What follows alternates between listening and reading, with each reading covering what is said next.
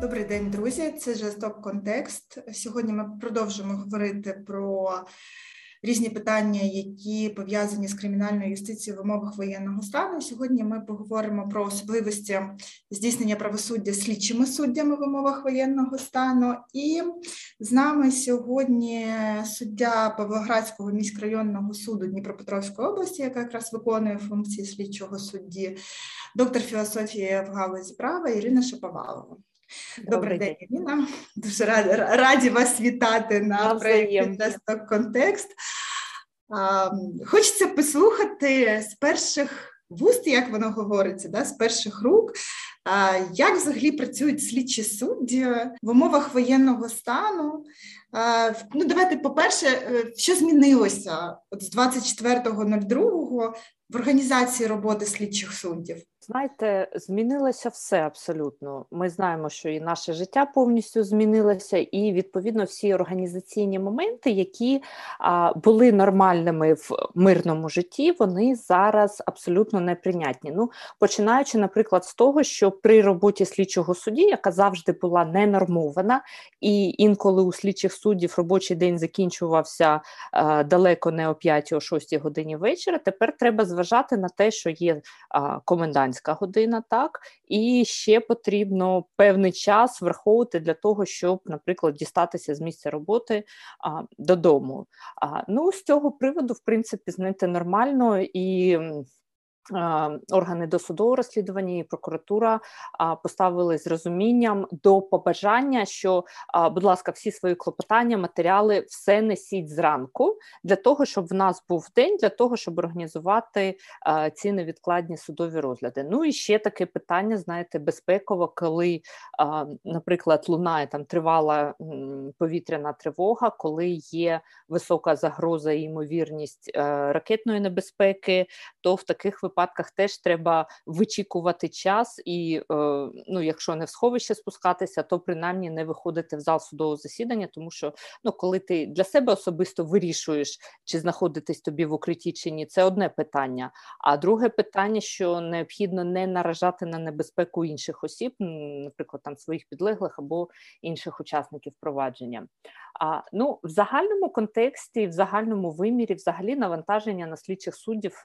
Ну я от дивилась статистику по своєму суду, зменшилось. Е, якщо в нас до воєнного часу, до воєнного стану була статистика там приблизно до 30-40 клопотань матеріалів, які віднесені до компетенції слідчого судді на день, то тепер десь приблизно 5-10 суттєво знизилась, mm-hmm. але змінилась їх. Е, Скажімо так, якісне наповнення, контекстуальне наповнення, тому що дуже зменшився відсоток того, що ми називаємо загальний кримінал, там побутові якісь е, кримінальні правопорушення. Е, дуже висока е, стала кількість у відсотковому значенні щодо кримінальних правопорушень, пов'язаних з незаконним обігом е, наркотичних засобів.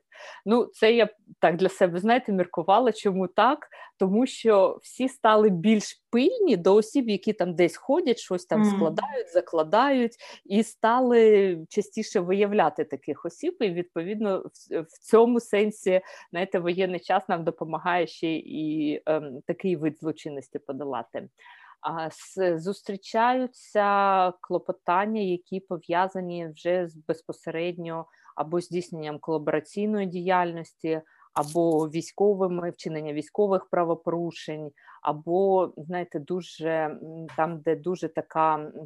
Гранична кваліфікація, чи то буде 185 частина 4, тобто вчинення е, майнового злочину, але в умовах воєнного стану, або навіть мародерство. І отут дуже дуже треба уважно дивитися. Ну це теж пов'язано з тим, що в Павлоградському міськрайонному суді Дніпропетровської області на сьогоднішній день ще е, вісім судів нам передано зі зміненою підсудністю, і деякі суди з тією зміненою підсудністю це наразі зона активних бойових дій і зона е, тимчасової окупації.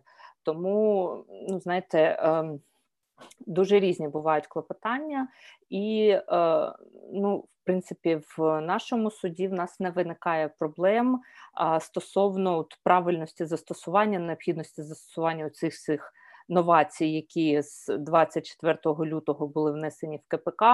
А хоча по деяким іншим регіонам я зустрічала запитання, що а що тепер ну, слідчий суддя не надає тимчасовий доступ? Ну це не від суддів, це від представників е, органів досудового розслідування. А що тепер не потрібно до слідчого судді, судді йти за отриманням дозволу, наприклад, на тимчасовий доступ до речей і документів? Я кажу, чекайте, стоп, спокійно. Ви можете не йти, але у виключних випадках, які передбачені 615 неможливо можливості здійснення слідчим суддею своїх повноважень, е, відсутності такої можливості, і лише у визначеному в 615 переліку кваліфікацій. А, Ну так знаєте, трошечки розстроїлись, думали, що вже для них буде набагато простіше. Ну а з іншого боку, знаєте, таке ще з цікавинок організаційних це оця остання новація 216 годин для затримання особи. Причому з'ясовувала і в науковців, і в ем, практиків з приводу того, чому саме 216. От чому не 200, не 300, не 250. А, от ну ніхто не може пояснити оцей часовий. Чому ж воно ж ділиться на 24? Ну, ділиться на 24, виходить 9 днів. 9, 9 днів. Чому 9? Чому не 40? Не знаєте, так чому не 2 тижні? Ну от чому саме ця цифра? Ну потім теж знаєте, так думаю, ну це вже вони певно порахували з усіма ризиками, там неможливості доставлення, там складнощів у логістиці, роботи конвойної служби. Ну так знаєте, з пересторогою. Але єдине, що, от, наприклад, мене дуже сильно бентежить це безальтернативність. Тобто, якщо в раніше в старій редакції 208 там було 60 годин і 72 години, то тепер в нас ці 216 ну ніяких запобіжників немає стосовно цього втручання в право на свободу особисту недоторканність. Але з іншого боку, ми в цій частині повідомили про відступ від зобов'язань, тому ну, в принципі десь воно знаєте, регламентується. От. Mm-hmm. Ну, Стосовно запобіжних заходів, теж знаєте, є така тенденція, коли ем, обрання запобіжного заходу у вигляді тримання під вартою нарешті в умовах воєнного стану стало отим виключним винятковим запобіжним заходом. Тобто тепер е, дуже е, виважений спостерігається підхід. Е, якщо раніше, наприклад, там 185 частина 3 під варту, ну як я ж кажу під варту, ну ж давайте дивитися, які, яка необхідність тримати особу з такою кваліфікацією під вартою. А тепер дійсно лише тоді, коли є така необхідність, і лише тоді, коли обґрунтовується тією серйозністю ризиків там втечі, переховування. Або там повторного вчинення кримінального правопорушення в листі ж Верховного суду 3 березня було зазначено, що сам по собі воєнний стан слід відносити до ризиків кримінального провадження при обранні е, запобіжного заходу особі.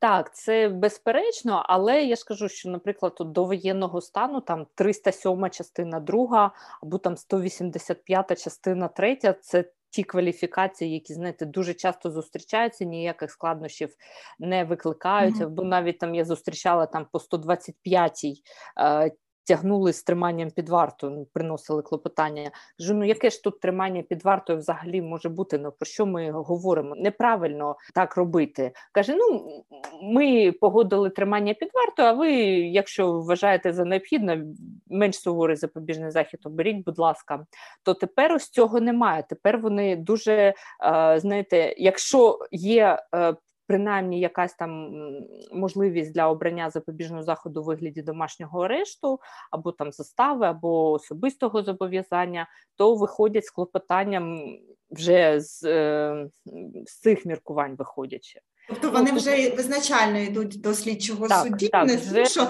просі більше, получиш менше. Да? Вже виважено, що все ж таки треба думати не лише про там якісь, умовно кажучи, запобіжники надмірні, да, вже і про безпеку такої особи, тому що про безпеку я знаю ситуації з Маріупольським СІЗО, коли особи, які там тримались під вартою, ну на сьогоднішній день їх доля взагалі невідома. Де вони є? Зв'язок було втрачено там буквально в перші дні да, воєнних дій, mm-hmm. і ну, на сьогоднішній день ось ці питання ну, це вже більше знаєте, навіть питання були в колег, які розглядають кримінальні провадження по суті, не слідчі судді, що робити там чи змінювати запобіжні заходи, чи звільняти з під варти.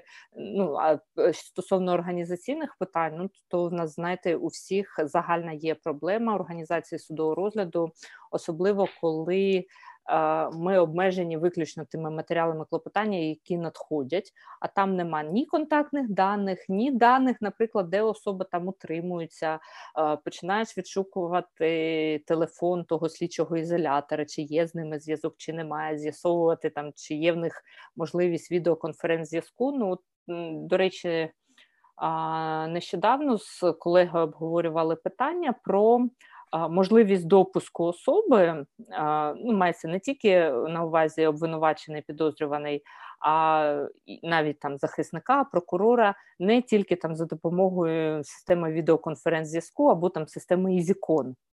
І mm-hmm. я згадала, був такий досвід. Він стосувався пандемії ковід, коли е, суддя допустив участь особи за допомогою застосунку Zoom обґрунтувавши це необхідністю швидкого оперативного судового розгляду, обґрунтувавши це. Тим, що він е, ну, цілком зможе ідентифікувати особу в такий спосіб за допомогою а, такого способу, і нормально відбулось судове засідання. Тому я думаю, що і такий досвід, незважаючи на те, що він прямо не врегульований в КПК і не регламентований, ми його також можемо впроваджувати, тому що для нас найголовніше це що вирішити процесуальне питання, а тим більше, якщо воно стосується запобіжного заходу і обмеження свободи особи. Тому я думаю, що ось до речі, в цьому ж листі, про який ви згадували, там була рекомендація про уникнення надмірного формалізму. Я думаю, що ось е, ця рекомендація вона має бути зараз на часі для нас, для всіх. І, ну, до речі, якщо говорити, наприклад, про перебування особи за кордоном, ми знаємо, що дуже великий відтік е, громадян України, в тому числі захисників, в тому числі підозрюваних, в тому числі за кордон, то із за кордону і закон не працює. Тобто, дуже складно ну, ми намагалися проводити також проводили судові засідання через Zoom, тому що ну, ти маєш забезпечити участь особи, але якщо особа перебуває за кордоном і хоче а, прийняти в судовому засіданні участь.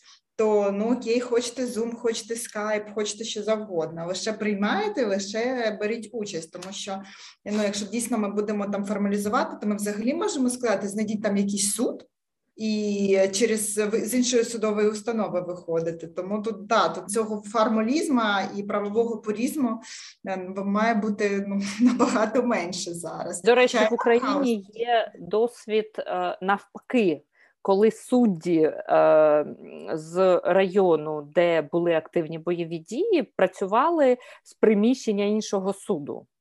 Це, це нормальна е, практика зараз, області, і нормальна була практика, і нормально це було сприйнято. Чому? Тому що Мелітополь на той час був ще, ну скажімо так, умовно спокійним містом, а е, райони Запорізької області вже там е, були певні дії, проходили, і судді евакуювалися і працювали. Ну там наскільки ще в них була така можливість. На, на жаль, зараз і Мелітополь перебуває під окупацією, тому ну принаймні, знаєте, я сподіваюся на те, що всім колегам вдалося виїхати, і всі зараз в безпеці, і їх родини в безпеці. Це mm. теж дуже важливе питання. Чому? Тому що знаєте, жодна справа, жодні там матеріали, там ці рекомендації, вивозьте справи, вони не вартують того ризику втрати життя або там захоплення в полон для того, щоб всі матеріали можна відновити. Є вже досвід і відновлення матеріалів, які ми застосовували з 2014 року, коли вперше відбулася така ситуація в Україні, так і зараз і 615 з приміткою 1 нам дозволяє відновлювати матеріали судового провадження на стадії досудового розслідування. А, І є зараз обов'язок зберігати для слідчого прокурора ці документи в електронному вигляді. Ну, я думаю, що ну, тут питань немає. Ну і до речі, ось ця система ЄСІД, через за допомогою якої ми сканували справи, так система електронний суд.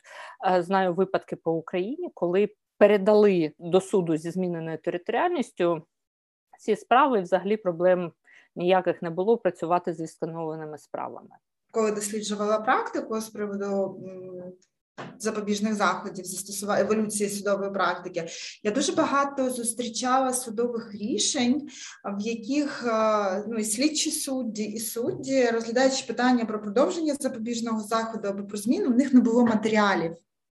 Ну, це зрозуміло. Да? Якщо, наприклад, взяти той самий Маріуполь, про який ми вже сьогодні згадували, то ну навряд чи а, навіть коли там змінювалася підсудність, всі ці матеріали були визнані. Як виходити з такої ситуації? Тобто, коли ну, їх Дивіться, в мене такий досвід був ще з 2014 року, коли нам надходили клопотання, причому навіть клопотання особи, яка тримається під вартою, про зміну а, запобіжного заходу.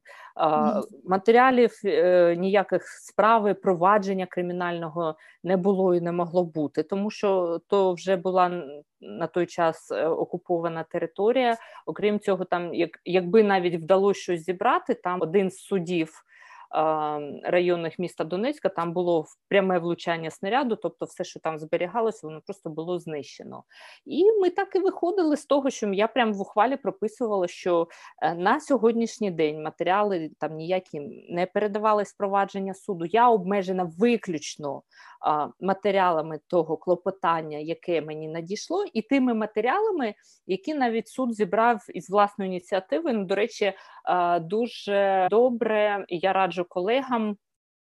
Особа, яка тримається під вартою, в установі, в якій вона тримається, в неї є так звана особова справа, і там є всі ухвали, всі дані, дані захисника. Тобто, це таке, знаєте, дуже класне джерело інформації. Ну це якщо можливо здобути. Якщо неможливо, навіть е, посилання на якусь інформацію з реєстру судових рішень. Да, тільки в цей раз він не працював реєстр. Не працював і так і була це дуже дуже, дуже серйозна проблема. І ми з самого початку говорили про те, що ну принаймні поверніть доступ тим суддям ем, судів, у яких змінена територіальна підсудність. Бо ми кажу, як сліпі кошеня, які нічого не бачать а, в цьому плані. Ну і ви знаєте, цей досвід з 2014 року він ем, трансформувався вже в реалії сьогодення. Ну і цілком нормально. І Я колегам, які вперше зараз в 2022 році з цим питанням стикнувся, я розповідала про це алгоритм. І ну, він, в принципі, нормально, так знаєте, в судах прижився і працює. А, Тому що ну, іншого в нас виходу і вибору немає. Ми маємо все одно розглянути, ми маємо вирішити це питання. Ну і тут ще знаєте таке а, дотичне питання, коли судді починають говорити про те, що ну, якщо так, то нехай взагалі застосовується 615 прокурором. В нього є право делеговане на застосування запобіжного заходу, але теж давайте дивитися, е, ну чи дійсно є не об'єктивна необхідність, тому що КПК ж визначає дуже суворі умови для цього. А, Якщо є в нас суд, якщо в нас є слідчий суддя, який працює в цьому суді і виконує свої повноваження, то прокурор в такому випадку не може бути замість слідчого судді суб'єктом, який здійснює судовий контроль. Ну а на науковому рівні я думаю, що ви знаєте, що взагалі ведеться полеміка про те, що неправильно делегувати судовий контроль е, прокуророві, е, тому що функція ось ця вона притаманна виключно суду, ну і слідчому суді як представнику судової влади. І ми, до речі, це вже таку історію проходили. пам'ятаєте, ще до нового КПК, ще коли у нас питання про продовження запобіжних заходів вирішували прокурори. І Європейський суд неодноразово говорив про те, що не може прокурор, як представник сторони обвинувачення, об'єктивно, безсторонньо і неупереджено вирішувати це питання. Ну правда, це було дуже давно і в мирних умовах. Ну ми знаємо, що сам КПК... Ну, а тепер фактично ми повернулися до цього. Ну дехто обґрунтовує це закінчилося тим, що Україна повідомила про відступ від зобов'язань за 5, 8, 13 ЄКПЛ, але ж е, від 6 ми не відступали, і взагалі право на справедливий судовий розгляд воно не може бути обмежене навіть в умовах воєнного стану чи війни. Тому більше, що у нас є е, норми нашого національного законодавства, закон України про правовий режим воєнного стану, які говорять, що скорочення або спрощення судових або надзвичайні процедур процедури не, не допускається, так. і делегування функцій судів ну це як такий базис, що також не допускається. Ну, єдине, що мене тішить в цьому сенсі, це частина четверта, здається, 615, там, де є все ж таки судовий контроль за ось цими рішеннями прокурора. Тобто слідчий суддя, він фактично в цьому випадку буде виконувати, ну так скажімо так, функцію суду апеляційної інстанції, функцію апеляційного перегляду за цим рішенням. Але знову ж таки, ну в мене ще в практиці не було таких скарг. От мені дуже цікаво, до речі, як е, буде це відбуватися. Ну, у нас просто на території на нашій не було випадків, коли прокурор е, приймав таке рішення про обрання чи продовження дії запобіжного заходу на стадії досудового розслідування. І не було в нас це було, але ви про це не знаєте, бо судді тут же ж не беруть участі. можливо, було прокурор сам обов'язок обов'язок прокурора повідомити суд про прийняте mm-hmm. рішення. Ну принаймні навіть таких повідомлень ще до нашого суду не надходило. Ну і від колег я з якими спілкуюсь, теж не чула чула поки що про такі випадки, тому що ну не знаю, не було, мабуть. Я думаю, що тут все ж таки треба говорити про те, що за найменшої можливості здійснення судового контролю і розгляд клопотання, тим більше коли стосується запобіжного заходу, має відбуватись на загальних підставах. А я взагалі знаєте, скоро почну певно, що обстоювати думку про те, що на територіях, де не відбувається активних бойових дій і де немає тимчасової окупації, взагалі ось ці норми 615 будуть е, недоречними, тому що в нас виникає плутанина, коли судді в цілком мирних локаціях вони починають говорити, що ну, у нас же ж воєнний стан. Кажу, що ну а що нам заважає розглянути клопотання? Будьте здорові, правда, розглянути клопотання за загальними нормальними правилами. У вас є всі учасники, у вас є клопотання, у вас є у вас є повноваження. У вас є повноваження, у вас є зал судового засідання. Ви маєте технічну можливість провести судове засідання. А, Ну давайте давайте знаєте так, що занадто, то не здраво. Тому ну, певно, що ще трошечки я почну цю все-таки ідею відстоювати, що давайте 615 застосовувати тільки на територіях, де ведуться активні бойові дії, або є тимчасова окупація, тобто там, де це фізично і безпеково неможливо. А на територіях, де Відносно нормально, давайте працювати за нормальними звичними все ж таки вимогами КПК. Чому тому, що ось ці знаєте перекоси законодавчі вісім разів вже внесли з 24 лютого зміни, і все одно є прогалини, прогалини, прогалини. Там є можливість, наприклад, на досудовому розслідуванні теж мене дуже бентежить ця можливість неодноразового продовження цього автоматичного а, строку дії запобіжного заходу. Ну це welcome to європейський суд. Це те, що да. може їх чекати. Чому Тобі, що у нас вже знову ж таки була така історія, пам'ятаєте, перші редакція КПК в ній, ну тобто там не під час досудового розслідування, після там передачі 315 і потім було рішення Конституційного суду. В нас і Чанів є проти України, і Херендіна. Да, да, да, Тому в нас вже була така, да, то була історія в мирний час, тут воєнний стан, але якщо ну, я з вами абсолютно погоджуюся з тим, що ситуація бойова вона змінюється. Да? Якщо там, наприклад, ще місяць назад чи там 5 тижнів, 6 тижнів в Київська область і Київ також було дуже дивно, да, тому що там пів Київської області було ну фактично під юрисдикцією Російської Федерації. Зараз ситуація змінилася в тих судах, які не постраждали, вже відновлюється правосуддя, і воно може здійснюватися безпосередньо суддями і слідчими суддями. Тому тут да, тут тут цей е, критерій такий дуже оціночний, да, у випадку неможливості. Чим визначається така неможливість? Внутрішнім ставленням особи до ситуації, тому що законодавчо регламентованих критеріїв для цього немає взагалі.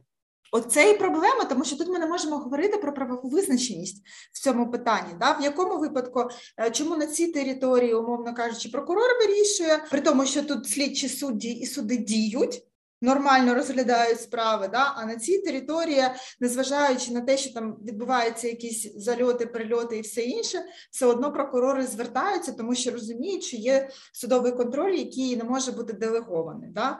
Тому тут, звісно, і да, такі питання, і я думаю, я що прогнозую, нас... що ще будуть вносити зміни в КПК. Чому тому, що ось ця правозастосовча практика вона показує наявність певних прогалин, які є дуже серйозними.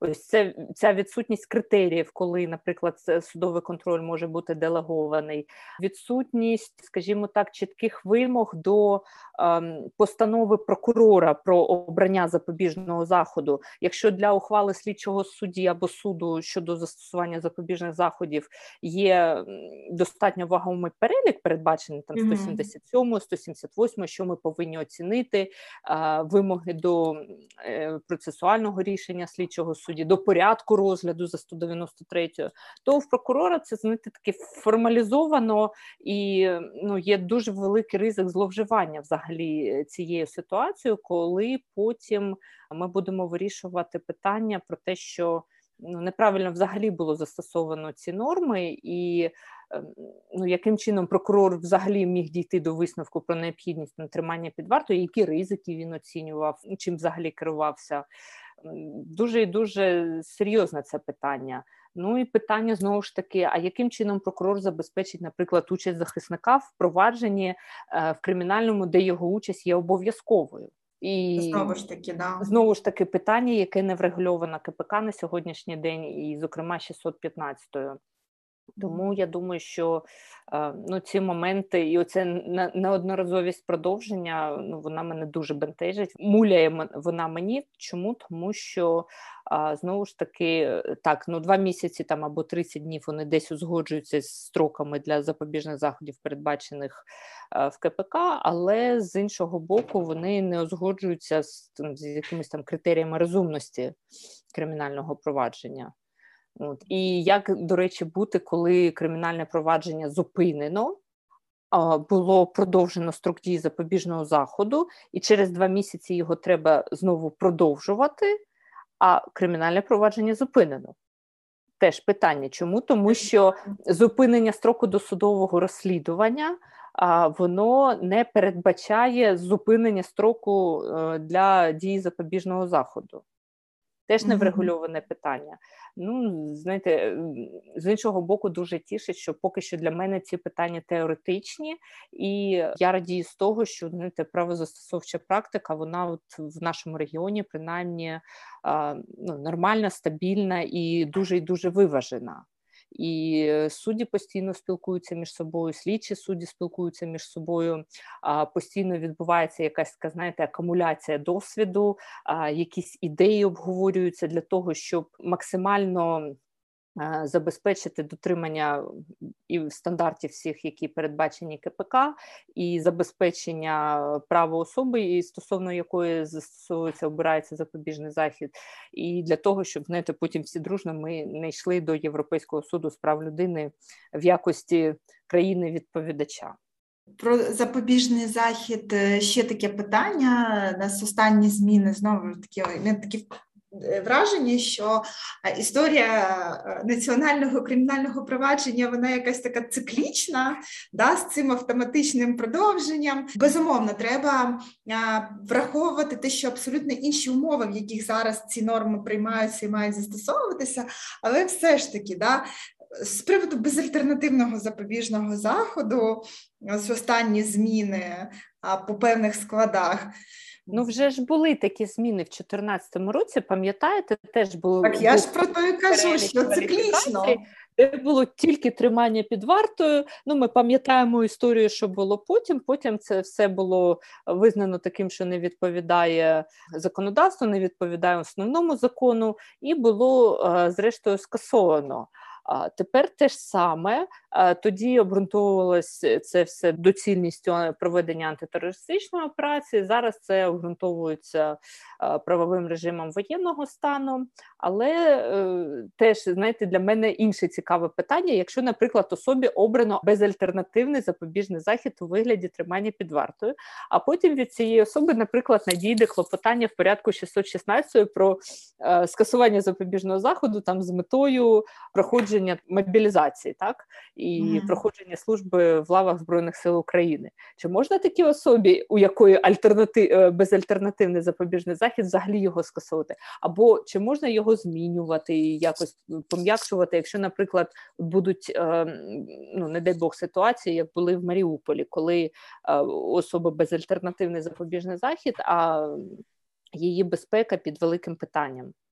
Ага. Чи може суддя в такому випадку прийняти на е, слідчий суддя приймає прийняти на себе відповідальність і все ж таки, виходячи з ем, інших засад кримінального провадження, все ж таки змінити е, цей запобіжний захід?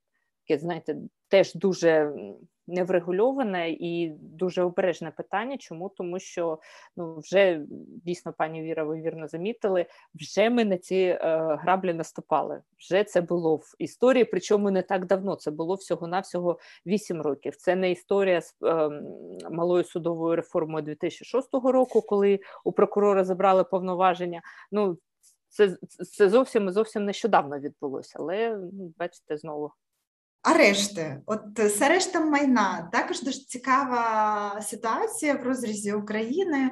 Я маю на увазі не з арештом, а саме зі скасуванням. Чи є у вас е, такі надходять до вас такі клопотання про скасування арешту для передачі майна Збройним силам? Е, яке це майно, якщо ви можете про це говорити? І, власне, як ви виходите із цієї ситуації, що прокурор, а тим більше там представники військово-цивільної адміністрації, вони не не наділені правом ставити питання перед слідчими суддями і судом з приводу скасування арешту майна.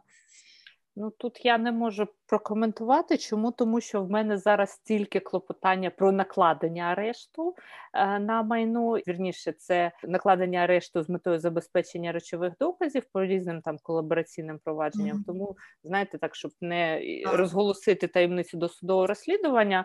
А, У нас інше було питання. У нас було питання, коли. А, підозрюваний подав ем, клопотання про звернення застави в дохід держави. Але було питання в тому, що заставу вносив не він, а заставодавець, тоді ще не було рекомендації такої, навіть все ж таки згода заставодавця, вона потрібна чи ні.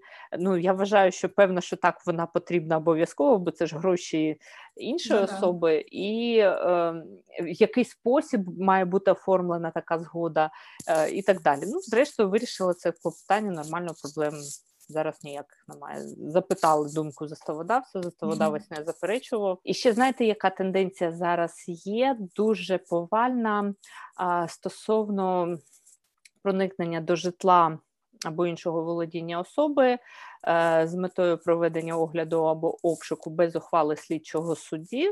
Ну знаєте, я можу це зрозуміти зараз в умовах воєнного стану, коли дійсно є необхідність ось ця передбачена 233, яка дає підстави там безпосереднє переслідування, врятування майна.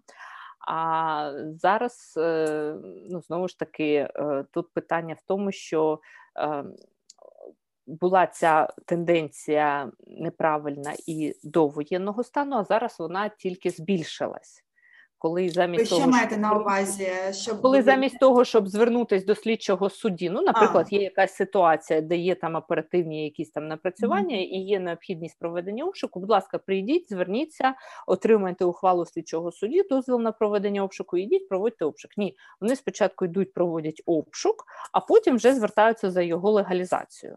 А, Ну і знаєте, я можу допустити необхідність такого ну скажімо так, процесуального алгоритму знову ж таки на територіях, де е, трошечки інша безпекова ситуація, де завтра може прилетіти і не буде ніяких доказів. Тут дійсно є необхідність збереження речових доказів або там безпосереднє переслідування особи, яка за завтра переїде на непідконтрольну територію, і ми її не знайдемо. А коли це знаєте, звичайне побутове кримінальне провадження і. Е, є така тенденція. Тобто тут, тут теж питання, знаєте, треба все ж таки унормовувати. Ну тут більше навіть ні не 615, а 233, 234, ось виписувати ось ці вимоги неможливості входження без дозволу слідчого судді ну дуже дуже ретельно, тому що є певні зловживання, і вони зараз, на жаль, збільшились в цьому плані. А тобто тенденція, ви можете відмітити таку, що навіть більше таких клопотань про легалізацію так, заходить, так, да? так, так, і так. це ніяк не пов'язано це, це не пов'язано з розслідуванням там якогось злочину пов'язаного з воєнним станом, але мотивація у них ну так зараз же ж війна в країні. Ну що ж ми будемо чекати? Що ж ми будемо турбувати слідчого суддю так, так, так, так, такими дрібницями взагалі? Ви турбували зрештою, ви ж все одно прийшли до слідчого судді. Зрозуміло. Е, тоді давайте повернемось ще наостанок щодо зміни запобіжного заходу. Да? У нас виходить зараз два порядки зміни запобіжного заходу. Да? Один по 201 Інший порядок це по 616, власне, там ми звертаємося до слідчого судді, де слідчий суддя зобов'язаний розглянути клопотання. Тут ми звертаємося до прокурора, який має право звернутися до слідчого судді, який в свою чергу також має право розглянути це клопотання. На вашу думку, наскільки вони є такими, що можуть існувати паралельно в актуальних умовах, чи наразі має застосовуватися лише 616 стаття, чи 201 також? Ну, дивіться, я думаю, що 616 і 201 вони мають бути якось інтегровані між собою. Цього зараз немає, і це є законодавча теж прогалина. І по-друге, от мені, наприклад, не зрозуміло, чому в 616 законодавець виписав її так, що особа має звернутися до прокурора, чому не передбачено її право, наприклад, альтернативне або до прокурора, або, або безпосередньо до слідчого судді. Е, чому зі скаргою особа може звертатися безпосередньо до слідчого судді, а з таким клопотанням не може. Знову ж таки, це час, це відповідні процесуальні строки, і е, ну, теж е, не зрозуміло і не виписано в 616. От зверніть, будь ласка, яким чином взагалі має діяти прокурор, коли йому да. надходить таке клопотання, що він його повинен на стіл покласти, там ретельно вивчити, е, зазначити, що ти там не дотримав якихось там реквізитів. Ну тобто, знаєте, керуючись все ж таки ось цими мотивами необхідності забезпечення менш формалізованого швидкого оперативного розгляду, ми з вами можемо дуже сильно втратити в якості судового контролю і в якості судового розгляду. І це є великий ризик взагалі для нас на сьогоднішній день. І потім да, ми відкотимось ментально в 2006 рік і в малу судову реформу і будемо починати все спочатку. Не хотілося б цього, тому думаю, що ми зараз маємо працювати над тим, щоб ці законодавчі прогалини усувати якусь таку, знаєте, сталою і однорідною судовою практикою. Але, на жаль, її немає, бо дуже і дуже сильно різняться думки у суддів, у слідчих суддів. Я згадую свої відчуття. Знаєте, в 2014 році, коли от ми вперше стикнулися зі зміненою підсудністю, з відсутністю матеріалів. Ну тоді 615 е, не застосовувалось, було не було введено воєнний стан. Але ось ці моменти знаєте, такий був певний а, вакуум, а, бо не було жодної практики. Mm-hmm. Зараз теж в певному сенсі є вакуум, але все ж таки я думаю, що треба. Треба напрацьовувати і треба а, зважувати на те, що ну, я ж кажу, цей ризик зниження якості він для нас є дуже суттєвим. І потім, все ж таки, коли закінчиться воєнний стан, коли закінчиться війна, я думаю, що це відбудеться і відбудеться дуже не в дуже довгий проміжок часу. А ще буде в нас дуже багато проблем, коли. Почнуть іти скарги на ось ці безальтернативні запобіжні заходи, на неучасть особи при розгляді клопотання про застосування запобіжного заходу і так далі. На відсутність правової визначеності, знову ж таки, якості закону. Да, і до речі, ось ви е, говорите про напрацювання і заповнення цього правового вакууму. І для мене, наприклад, що було показово в е, цій, ну я не працювала, звісно, суддею там в 2014 році. Я не знаю, як було тоді, але для мене зараз дуже показово, що законодавець якраз е, і таких випадків дуже мало. Він підхопив тенденцію, яку створила судова практика. Я маю на увазі зміну запобіжних заходів і звернення застави на спеціальні рахунки Національного банку для потреб збройних сил, тому що ну ось ми наприклад, вище антикорупційний суд ми працювали. Кожен день ми з 24-го всі виїжджають із Києва. А в нас клопотання розглядається про е, клопотання про застосування запобіжного заходу. Якраз до нас почали першими такі клопотання надходити. Да, якось ну, нормативної бази не було, але ж при належному обґрунтуванні це можна зробити. І суди почали це робити. Тобто, через місяць вже вступив набрав чинності відповідний закон. Тому ось коли якраз судді, ну коли ми говоримо про досудове розслідування, слідчі судді заповнюють ці прогалини, які законодавець не побачив, або за якихось умов не звернув на них уваги, або вважає, що це недоцільно або неважливо важливо з урахуванням того, що ну де законодавець, а де судді. Да? Тобто ми придумаємо, ви застосовуєте. І якщо ці. Е, Ну, скажімо, судова практика буде ну там якісною, єдиною і дуже такою чіткою, то щоб законодавець якраз і підхоплював ці тенденції, які створює судова практика, тому що е, законодавчий процес він дуже тривалий, да, а судова практика вона більш гнучка.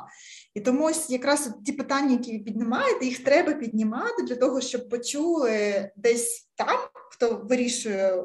Умовно кажучи, норми і е, врегульовували ці питання на законодавчому рівні, робили роботу над помилками, бо такі зміни, звісно, потрібні, вони необхідні, але вони ж мають бути зроблені з дотриманням правил проєктувальної техніки. Або дійсно, знаєте, от вони мають відповідати вимогам сьогодення і викликам сьогодення. Це дійсно так. Ну є тенденція, коли законодавець дослухається. Цей приклад, який ви навели, він дійсно дуже влучний.